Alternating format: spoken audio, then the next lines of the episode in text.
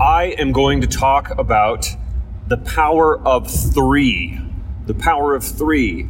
If this is something that uh, piques your interest, listen in. Uh, you know, after the uh, intro, and uh, we'll tell you a little bit about the power of three. Here we go. So the dilemma is this. How are artists and creators like us, who were never taught the complexities and insider knowledge of the entertainment and arts distribution business, who take all the risks while the middlemen reap the lion's share of rewards? How do we take control of our artistic destiny, grow an audience of raving, die-hard fans, and manifest financial freedom for ourselves and our families, and yet still have time and energy to consistently release culturally meaningful creations? That is the quandary, and this podcast will give you the answers. My name is Jason Brenizer, and welcome to your phenomenal future. Hey, thanks everybody. This is Jason, Phenomenal Future. Really happy to have you listening. It may only be one of you out there, and that's enough. Uh, today I'm going to talk about the power of three. Driving in the car, and uh, I just had this kind of strike me in the moment, so I thought I'd, I'd give a little a little focus to it. Um, it's interesting. I, am not a uh, particularly religious guy at all, especially when it's organized religion, but that's a story for another day. Uh, I, I, still, I was thinking about the, uh, you know, the Catholics have their Holy Trinity. Um, you know, one, two, three. Why is that such a powerful thing? Um, this idea of a pyramid is a very strong structure. It's got three sides, that triangle, and three points.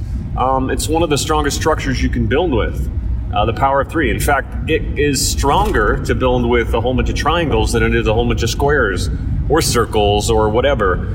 Um, but here specifically, I'm talking about how to connect with your fans or with your clients, with your uh, tribe. You know, the people that you're trying to uh, maybe persuade uh, to. Um, you know, partake in something that you have on offer, whether that's a book or a piece of music, um, a piece of art, whether that's uh, in the physical world or digital world or virtual world. Um, how do we connect with those people? And it's interesting, no matter what, no matter what kind of creator you are out there, um, you need to figure out a way to connect with your people. Find your people, and cultivate your people and make them feel like they belong. And one surefire way to do that uh, is, is, a bad word that I'm going to say. Most most creators don't want to hear this word. Uh, marketing, yes, marketing. Um, super important, and yet we think it might be selling out. Um, it might be bastardizing our art, or um, you know, just in it for the money, or you know, taking advantage of people, or whatever. But look if you're creating and you are saying something about the world, the current state of the world, your feelings, how you navigate the world, your unique perspective. Um, if that doesn't get out to anybody, having created in a vacuum, that's not what creation is all about. That's not what art is all about. That's not what, um, you know, reverberating your uh, your message to the universe. I mean, you you need to get that out to people. There are people that need to hear or see what you have to create. And so, when I talk about marketing, we can simplify this really, really down to the basics, and that brings us back to the power of three. So, I'm going to give you a little phrase here: hook, story, close. Now, some of you may cringe uh, closing sounds like sales, and sale sale is a four-letter word to a lot of people. You know, we talk about slimy salespeople. We talk about um, I don't know. I mean, used car salesman is is a pretty basic example of what we don't want to be. Um, you know, the guy in the tweed jacket, uh, just saying whatever he needs to say to you know get you to take that car off the lot. That's not what I'm talking about here. Okay you need to hook into people's emotions, which is what your work does anyway. But you also need to help them understand where you're coming from. And you need to catch their attention because in today's world, especially today's world, we uh, we have such a short attention span that that uh, you have to come up with something that's sticky, and that's what that first word is all about in this power of three when we're coming to storytelling, because essentially that's what we're doing here. When we are marketing, we are storytelling. We are getting people to emotionally engage with the idea of what we're doing so that they will take the time to really absorb the things that you create. So, this first word, hook, you need to come up with something that is sticky, that will get them to stop what they're currently doing. If that means scrolling through Facebook, it's got to be an, an image or a headline that is super, super engaging. Now, we all know there's plenty of clickbaity stuff out there. I'm not really talking about that. But you need to you need to have this idea of a pattern interrupt. They're going through their day, they're being lulled into a zombie like state where they're seeing the same droning information on and on and on. You need to find something that is authentic to you that you can put in a very short message that will get them to stop. That's all that is. That's all a hook is you get them to stop and spend a little bit of their attention on what you have to say. Now, the next thing is story. That is the second of the power of three here when we're talking about marketing and talking about storytelling. The story. Now, this is not your life story necessarily because that's going to take forever and bore the hell out of people, okay? This is really more about scene so let's say hook scene close is this uh, triple threat of communicating with a potential fan base or client base. The scene that you need to paint. It's got to be something that engages their emotions, and it can't just be informational. Information is, mean, we're awash in information, right? Way too much of it. And half of it isn't real. It's all fake. Okay, I'm not getting into fake news right now, but you get the idea here. So, this this scene, this scene that you're painting, is some way to engage in people's emotions and to help them also see the benefits that they could have, what it's like to to partake in the things that you have to create. How will it impact them? How will it change their lives? How will it transform them? How will it get them to think different, uh, differently? How how will it um, help them uh, drop old beliefs? How will it get them to look at the world anew and grow?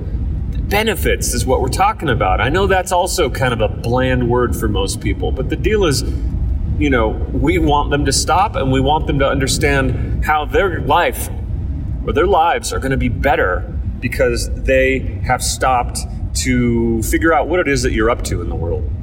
And then the close. Yes, another bad word.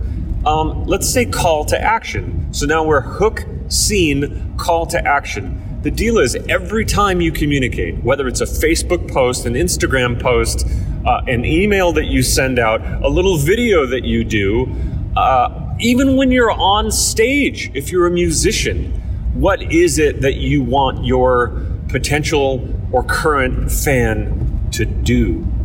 Give them a challenge call to action. So we could say hook scene challenge, hook scene call to action. Give them something to do next. Not 50 things, not three things. That power of three does not work. You need to give them one specific thing that they need to do that is the next step. So it really depends on the hook in the scene that you're talking about. If the next step is go to SoundCloud, type in um, Bob's Roller Rink. That's maybe the name of your song. I, I would love to listen to that song if someone out there has Bob's Roller Rink, okay? But type in Bob's Roller Rink, B O B apostrophe S, Bob's Roller Rink, and listen to my song. You are going to love what happens at the break. I think it's totally unique. I think you will not have heard something like this before. Or this was such a hard part of the song for us to complete. Everything else seemed to write itself, but this section at at you know 303 in the song, minute three and three seconds. Um, this section proved so hard. It took me 10 years to complete uh, this part of the song, and the rest of it I wrote in one day. Like that is something specific, and that that is giving them an insight into your creation process into who you are and how you take on your life. And it's also inspirational for how they may um, want to, you know, finish something that they put off for a long time. Like, be okay with the fact that sometimes these things take forever. So, that is the simple power of three when it comes to engaging with a fan base, a client base, potential clients, um, customers, uh, you know, collectors who are going to love the art that you make, right? All of these people, they need a reason to not just engage with your art, but engage with you. That is what the world in, in 2022 and beyond is all about. There are so many options. It's about relationship, it's not about um, transactions, okay? They're gonna buy into you and then they will consume the things that you create. So that's it. I want you to remember when it comes to that, uh, finding and engaging these people, your tribe, you need to remember the power of three. Okay? What was it? What was it? This is the challenge for you. I want you to go write this down in a notebook, write it down in a journal. Um, the power of three in storytelling to engage potential or current fans. Hook, story close. Hook, scene, call to action.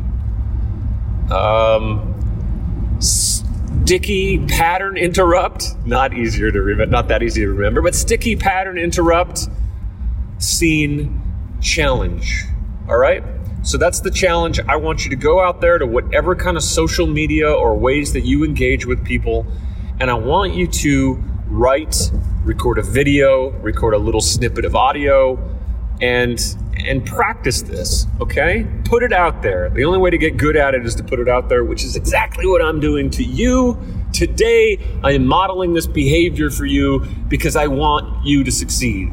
Like I said, if you create art in a vacuum, it's like, uh, you know, the old adage if a tree falls in the forest, doesn't make a sound. Hmm that's a good one. We can get into that one later. I know it sounds a little trite, but actually, you know, sound implies that there are things like ears that can actually hear it. Um, if you don't have the medium for waves to propagate and the uh, the uh, little uh, tympanic membranes to take the anyway i digress we don't need to hear about uh, trees sounds and all that kind of stuff just get out there and do it. That's the challenge to you. And if you like this podcast, uh, go ahead and rate it uh, where you're listening to it. And if if um, well, no, that's it. I'm giving you my one call to action for me. Uh, I've given you one call to action or challenge for you. That's plenty, right? I got to follow my own advice. All right. Thanks everybody for listening. And uh, until next time, adios from Texas. You are a phenom.